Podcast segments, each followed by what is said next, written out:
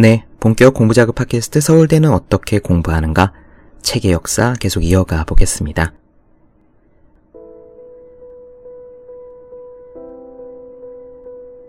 책을 만드는 사람은 누굴까요? 우리는 책을 만드는 사람들이라고 생각하면 작가라고 일반적으로 생각하지만 사실 이런 생각은 출판계 쪽에서 종사하시는 분들이 들으시면 서운하실 거예요. 작가는 책을 만드는 것이 아니라 글을 씁니다. 텍스트를 만드는 사람인 거죠. 작가가 텍스트를 써서 출판하는 쪽에다 넘기면 그 다음에 편집하시는 분들, 에디터, 편집된 텍스트를 실제 책에다가 예쁘게 얹히는 디자이너, 이런 분들이 힘을 합쳐서 글을 다듬고 글꼴을 바꾸고 배열을 새롭게 하기도 합니다. 그리고 출판 업체, 판형이랄까, 종이 재질이랄까, 무척 중요한 것, 가격 같은 것을 결정하죠. 책을 만든다는 점에 있어서는 종이를 생산하는 제지업체도 빼놓을 수 없습니다. 이렇게 여러분들이 힘을 합쳐서 책을 어떤 파일로서 만들면은 그것을 인쇄하시는 전문가들이 있고 재본하시는 분이 있습니다. 이렇게 인쇄와 재본까지 끝난 책을 실제로 시장에 유통시키는 분들이 있고 그것을 홍보와 광고를 통해서 널리 알리는 그런 분들이 있죠. 이렇게 보면은 책을 만드는 데 있어서 가장 중요하다고 생각되는 작가 개개인의 창의적 능력이라는 것은 사실 복잡하고 커다란 출판업에서 큰 그림의 하나의 구성 요소에 지나지 않을 수도 있어요. 우리가 앞으로 이야기할 이 책의 역사라는 것, 이 책의 역사에서 책이라는 것은 이렇게 많은 사람들의 손길이 들어가서 만들어진 어떤 물건을 의미한다는 점 기억하시면서 들어주셨으면 좋겠습니다. 그럼 고대의 책의 역사부터 시작해 보도록 할게요. 사실 고대 세계에서 읽기와 쓰기는요, 소수의 관료나 종교 엘리트 집단에게 국한된 특권이었습니다. 예를 들어서 고대 이집트를 보면은요, 글쓰기가 가능했던 사람들은 전체 인구에서 1%도 되지 않았대요. 이 소수의 특권층은 예를 들면 파라오, 고위 행정 관료, 군의 고위 간부, 혹은 이 사람들의 와이프들, 그리고 종교 신관들 정도 되었다고 합니다. 이제 고대인들은 그림이랄까 자기들의 문자 같은 것을 이용해서 나무 껍질, 종려나무 잎, 혹은 바나나 나무 잎, 점토판, 파피루스, 거북의 등딱지, 대나무, 그리고 비단 위에다가 글을 썼습니다. 이렇게 글을 쓰고 읽고 향유할 수 있는 사람들은 전체의 1%도 안 되는 사람들이었고요. 사실 인구의 대다수는 글을 읽지도 쓰지도 못했습니다. 우리가 이렇게 지금 언제든 마음만 먹으면 글을 읽을 수 있고 이해할 수 있고 쓸 수 있고 널리 전파할 수 있는 것은 인류 역사상 사실 엄청난 능력이 민주적으로 모두에게 퍼진 그런 상태가 된 거고 책을 통해서 정보를 습득하고 이것을 다른 사람들에게 나의 의견을 알릴 수 있는 기회가 있다는 것 자체가 굉장히 커다란 힘이자 기회인 거예요. 우리는 억지로 공부를 해야 된다고 생각해서 책을 읽지만 사실 이 책의 역사를 생각하면 우리가 책을 이렇게 자유롭게 접하고 읽을 수 있는 것 자체가 우리에게 정말 커다란 역사상의 축복인 것입니다. 계속 이어가 볼게요. 고대 사회가 이룩했던 몇 가지 중대한 발전을 꼽자면요. 먼저 중국에서 종이가 발명된 것, 그리고 그리스에서 알파벳이 개발된 것을 들 수 있습니다. 사실 알파벳을 처음으로 고안한 것은 그리스인이 처음은 아니었고요. 저는 페니키아인들이 페니키아 문명에서 알파벳 비슷한 것을 처음으로 고안했다라고 들은 기억이 있네요. 어쨌든 간에 여러 고대 사회를 통틀어서 가장 높은 문해율, 그러니까 비문맹률을 자랑했던 국가는 로마라고 합니다. 이는 로마가 광대한 영토를 다스렸고 사법 체계와 군대의 힘이 구석구석까지 다 통일되어 미치도록 하기 위해서 한마디로 제국이었기 때문에 문자를 통한 커뮤니케이션이 필수적이었기 때문입니다.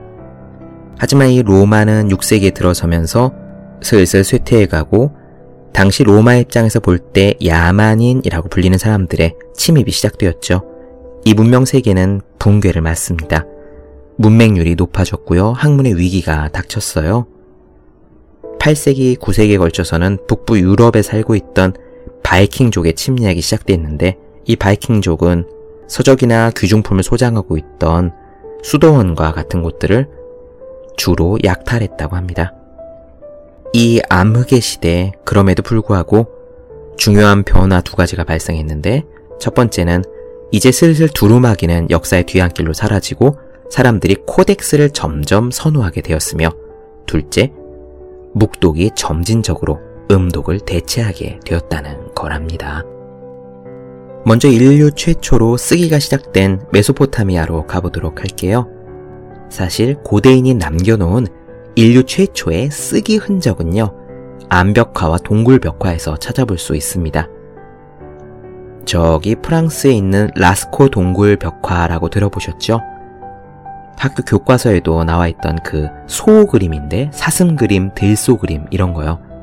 엄청나게 사실적으로 굉장히 잘 그려서 그게 도대체 기원전 1만 5천 년경에 그려진 그림이 맞느냐라고 우리를 깜짝 놀래게 할 법한 그런 라스코 동굴 벽화. 이런 그림은 회화적인 이미지를 사용한 쓰기라고 볼 수 있습니다. 회화적 이미지. 그러니까 우리가 문자라는 알파벳이든 한글이든 한문이든 문자라는 추상적인 기호가 생기기 전에는 어떤 그림으로서 무언가를 표기했을 거잖아요. 예를 들면은 소 다섯 마리를 무언가 기록에 남겨야 된다. 그런데 소우라는 글자도 없고 한글 소도 없고 카우라는 영어 알파벳도 없고 그럴 때는 그냥 소를 다섯 마리 똑같이 그리는 수밖에 없었겠죠. 그냥 소 그림을 그리는 겁니다. 이것이 회화적 이미지를 사용한 쓰기라고 볼 수 있어요.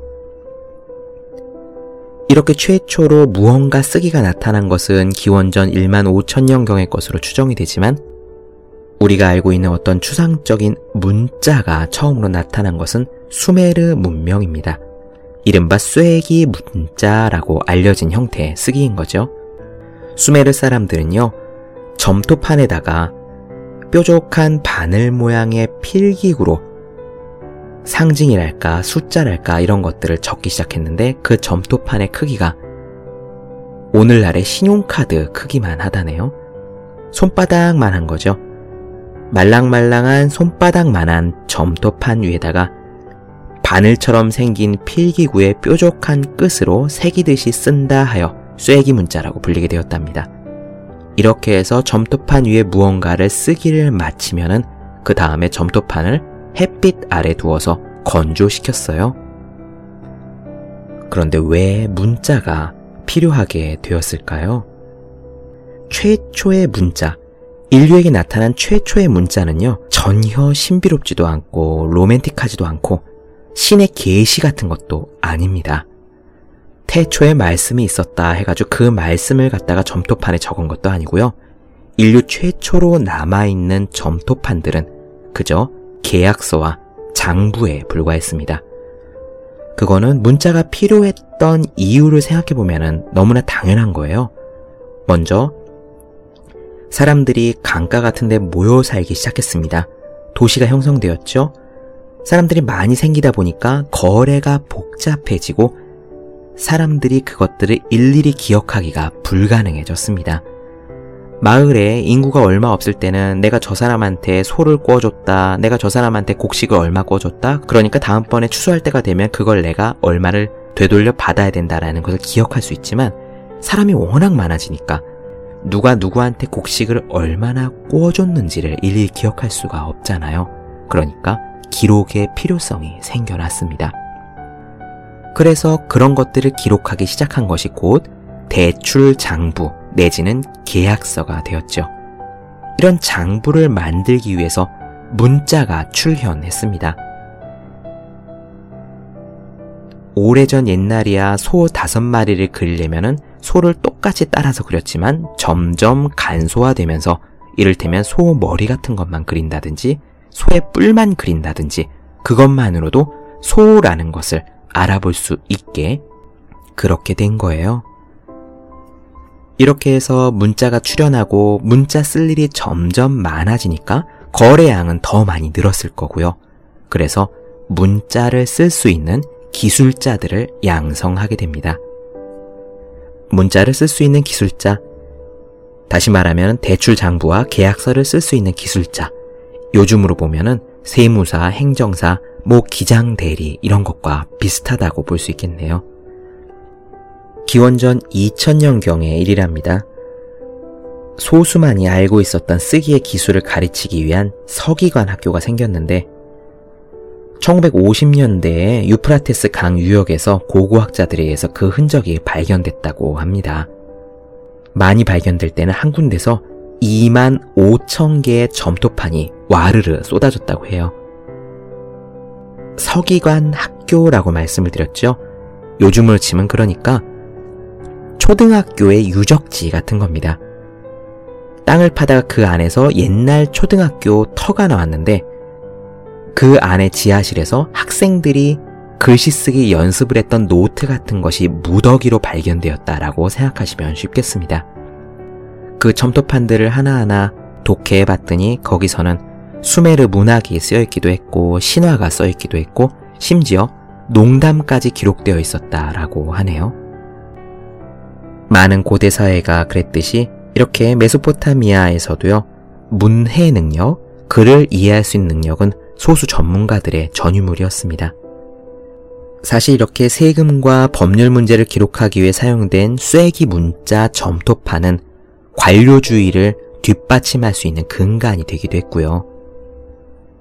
그래서 종교 사제들은 제물로 바쳐진 동물의 내장에 나타난 메시지를 읽는 것과 마찬가지로 그 경전을 해석하는 일 역시 자신들만의 독점적인 영역이다라고 주장을 했습니다. 관료들 그리고 사제들 이렇게 소수의 엘리트들이 글을 쓰고 읽는 능력을 자신들이 독점하는 그런 고대 사회가 메소포타미아에서 형성되었던 것입니다. 네, 어떻게 들으셨나요? 책의 역사 앞으로 이런 이야기들을 이어가 볼 예정입니다. 얼마나 다룰 수 있을지는 모르겠지만 우선 고대 사회와 중세 사회의 책의 역사를 나눠드릴 거고요. 고대 중국, 파피루스, 뭐 그리스, 옛날에 저 유명한 알렉산드리아 도서관 이런 이야기들이 이어질 것 같아요. 그 다음에는 인쇄 문화의 등장, 그러니까 구텐베르크와 성경의 이야기, 루터 성경 이런 이야기가 나오겠죠. 그 다음엔 이어서 계몽주의 시대에 우리가 학교에서 역사 시간에 말만 들었던 디드로의 백과전서 같은 이야기가 나올 겁니다. 그 다음에는 현대로 넘어와서 출판업자의 출현 그리고 우리가 잘 알고 있는 펭귄 북스 같은 이야기도 드릴 수 있을 것 같아요. 가능한 한 쉽고 재미있게 한번 저도 공부해 가면서 나눠드려 보도록 하겠습니다.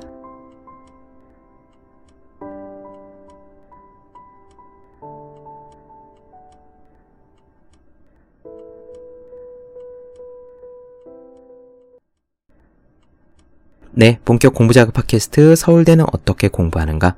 오늘은 책의 역사 그 첫 번째 시간에 문을 열었습니다. 더 많은 이야기가 궁금하신 분들, 질문사항 있으신 분들은 제 네이버 블로그 허생의 즐거운 편지, 페이스 페이지 허생의 즐거운 편지, 다음 카카오 브런치 한재우의 브런치, 인스타그램에서 해시태그 서울대는 어떻게 공부하는가를 검색해 주시면 되겠습니다. 또 매일매일 공부하시는 분들, 여러분 주변에 매일매일 공부하시는 그분들을 위해서요. 하루 한 페이지씩 읽고 공부할 의욕을 다지고 가끔씩 펴서 점을 쳐보면 좋은 책 365 공비타민을 선물해 주시면 좋겠습니다. 오늘 여기까지 할게요. 전 다음 시간에 뵙겠습니다. 여러분 모두 열심히 공부하십시오. 저도 열심히 하겠습니다.